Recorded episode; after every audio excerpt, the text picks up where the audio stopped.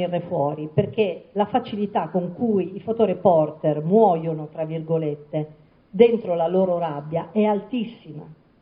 Io conosco tanti fotoreporter, persone che hanno fatto reportage di guerra.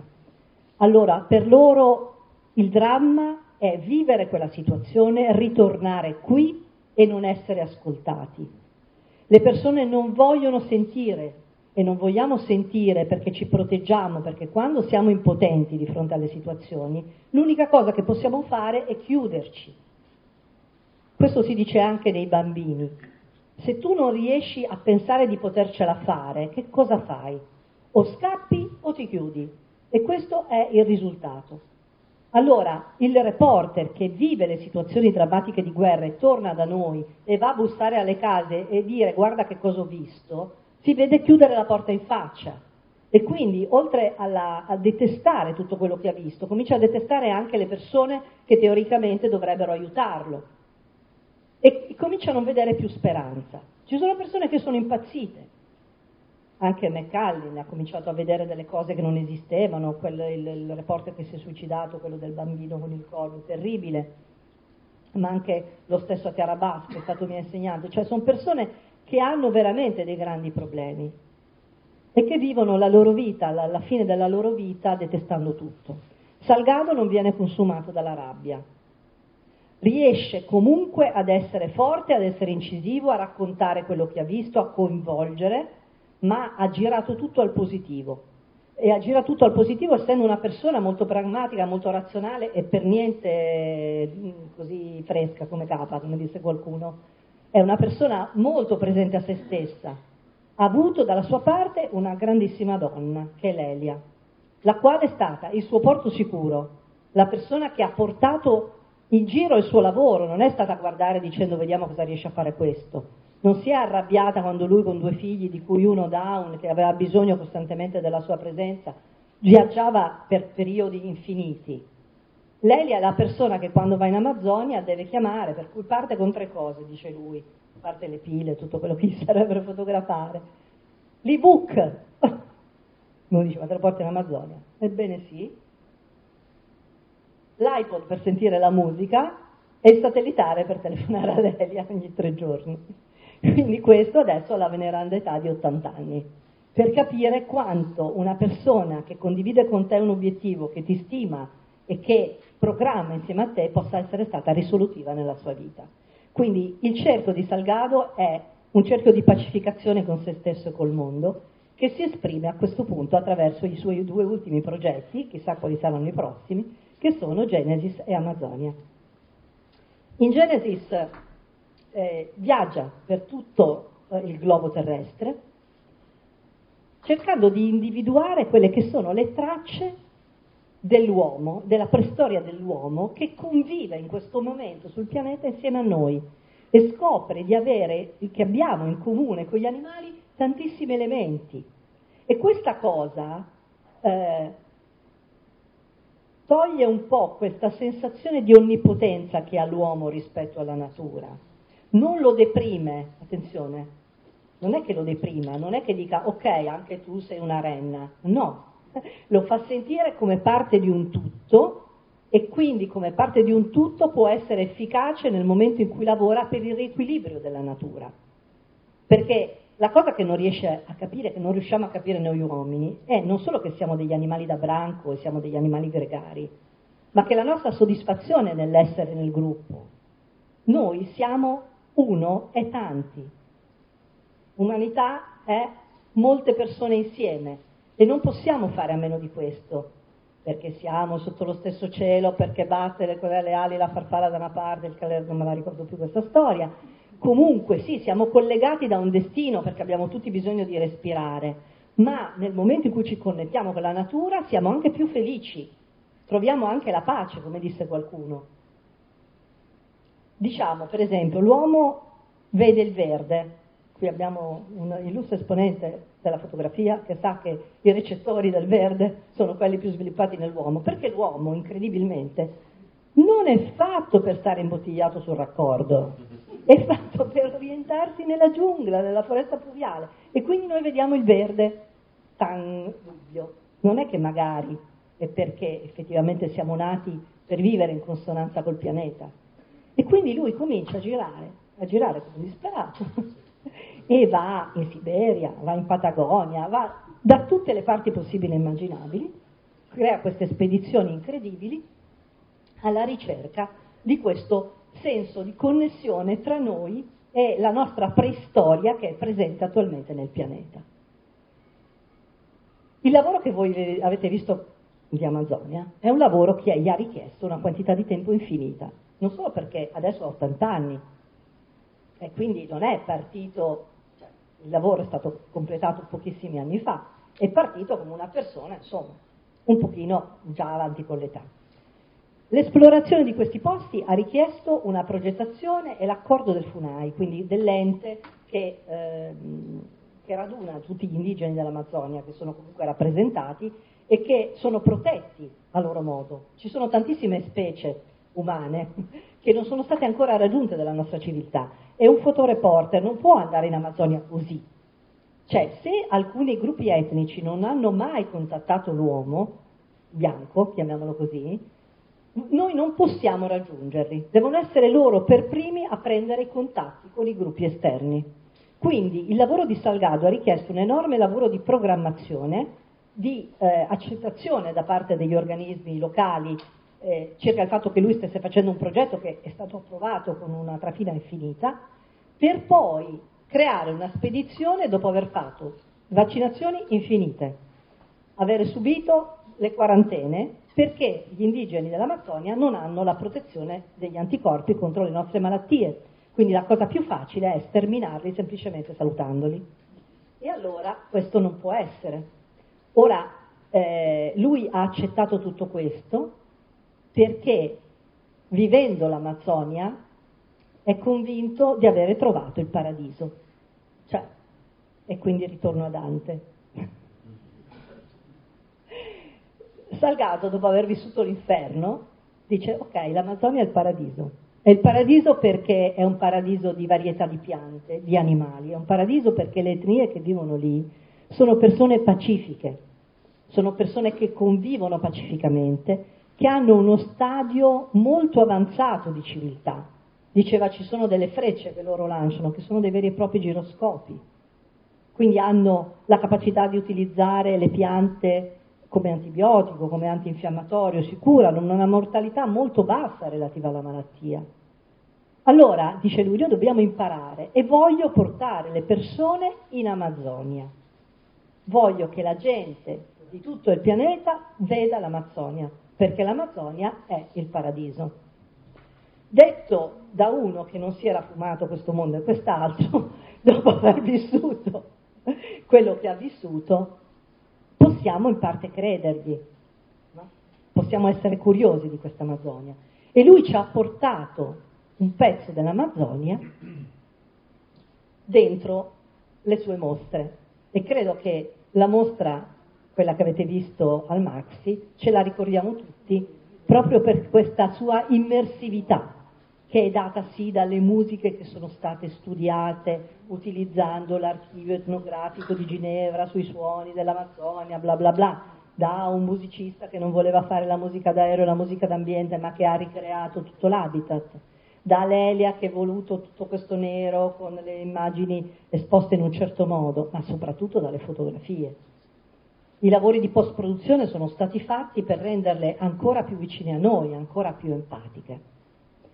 Allora, eh, io dopo avervi fatto dire, qua chi mi conosce comincia a dire cosa si è inventata questa come al solito. allora, eh, vi voglio dare, diciamo, uno strumento in più che io utilizzo per comprendere la fotografia. Allora, molti di noi sono visivi, tutti dicono siamo visivi, io soprattutto mi ricordo le facce, mi ricordo le immagini, eh, ho una visione toponomastica del mondo, non lo so. Molti invece sono auditivi. Ci sono delle persone, come per esempio cito il buon Ansel Adams, che qualcuno di voi conosce, è stato uno dei più grandi fotografi di tutti i tempi, fotografo del bianco e nero, eh, nato normale, vissuto povero e morto ricco il quale prima ancora di essere un grandissimo fotografo è stato un grandissimo pianista. Che cos'ha il pianista in comune col fotografo? Niente. Però laddove il fotografo distingue i toni di luminosità o distingue molto bene i colori, il pianista o il musicista distingue i toni a livello uditivo. Ora, toni musicali e toni nella fotografia non sono lo stesso concetto, per cui prima che mi sparino da, tutti quelli che fanno il conservatorio, sono concetti diversi, però sono concetti assimilabili. La capacità di sentire per esempio una sinfonia e distinguere tutti gli strumenti non è da tutti, hm? però è qualcosa a cui si può arrivare. La distinzione uditiva e la distinzione visiva sono distinzioni di toni, quindi di elementi che sono tra di loro contigui. La fotografia di Salgado, e qui faccio il salto quantico, è una fotografia polifonica, cioè una fotografia in cui voi individuate nel marasma della foresta pluviale un percorso visivo, perché lui li crea molto bene e alterna i toni di luminosità in maniera tale da farveli distinguere. Voi cominciate a guardare una fotografia di Salgado e dopo sette minuti siete ancora lì che guardate la fotografia. Non è che dite, mm, questa l'ho capita davanti a un altro, perché via via questi toni entrano nei vostri occhi, cominciano... Eh, faccio di nuovo il paragone con l'orchestra. Se avete mai visto un concerto sinfonico dal vivo, se non l'avete visto, vi consiglio di andarci vi rendete conto che la musica vi arriva come un unicum, a volte un po' informe. Non riuscite a capire bene da che parte arriva chi suona. Nel momento in cui il direttore dà un attacco, improvvisamente voi sentite quello strumento, ma non è che lo sentite perché dà l'attacco e quindi lo strumento entra, lo sentite perché è come se accendesse una torcia di luce su quel settore.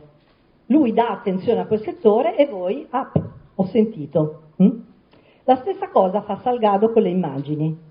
Voi cominciate ad individuare il percorso, cominciate ad infilarvi nella sua fotografia e piano piano siete attirati dentro l'immagine. Perché Salgado ha deciso di portare le persone in Amazzonia. Lui non vuole respingere le persone fuori dalla fotografia, lui le vuole tirare dentro la fotografia.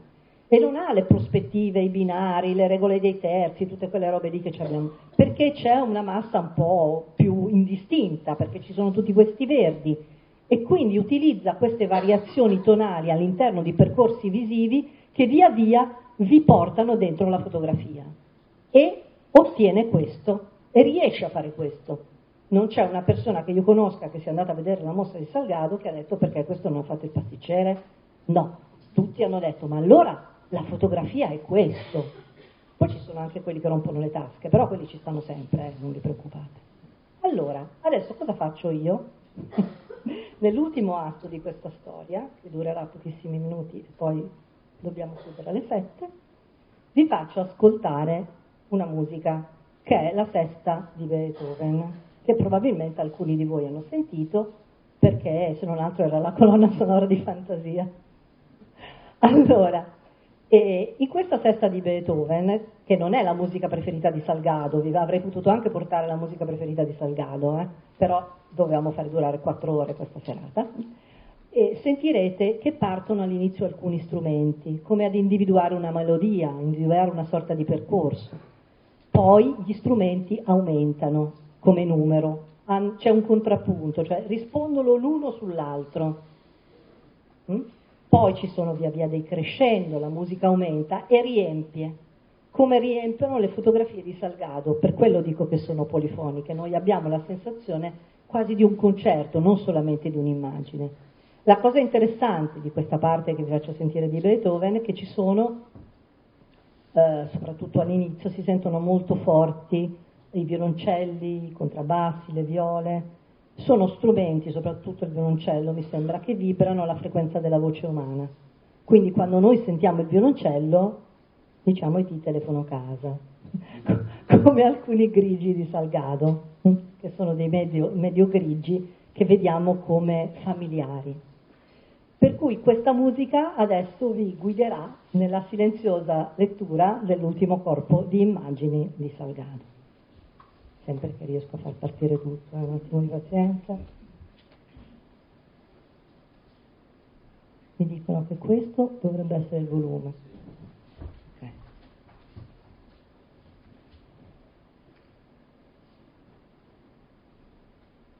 Ditemi che parte.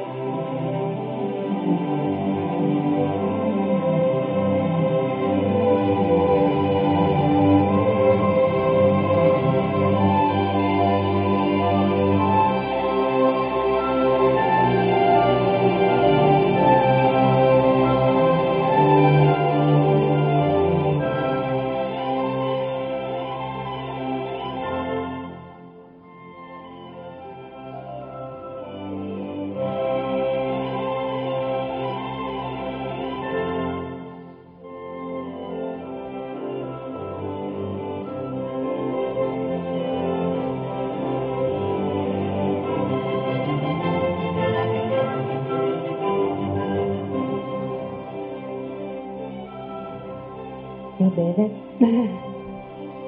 Io vi ringrazio.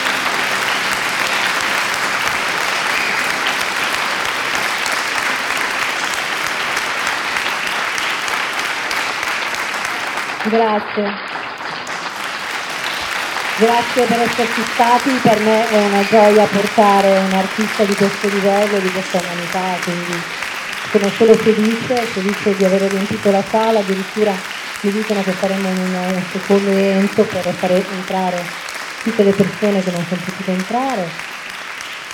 E spero che d'ora in poi quando si parlerà di Salgado correrete.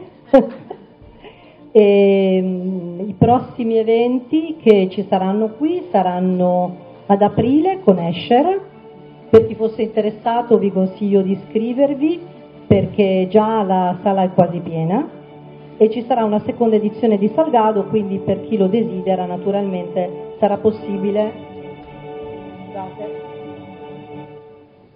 sarà possibile iscriversi prossimamente. Per quanto riguarda me, mi potete trovare prossimamente in altri eventi che sono a Milano al MIA Fair, dove porterò un'esposizione che si chiama Tree e che è dedicata ai millennials e al loro rapporto per la natura, per cui per chi è a Milano ci vediamo a Milano. E fra pochi giorni, sabato 4 marzo, sarò al cast della Banca d'Italia con la proiezione del mio cortometraggio su Pasolini. E niente, se volete a Roma, a Roma, a Roma, a Roma. Eh, sì, potete, poi vi dico. E, grazie.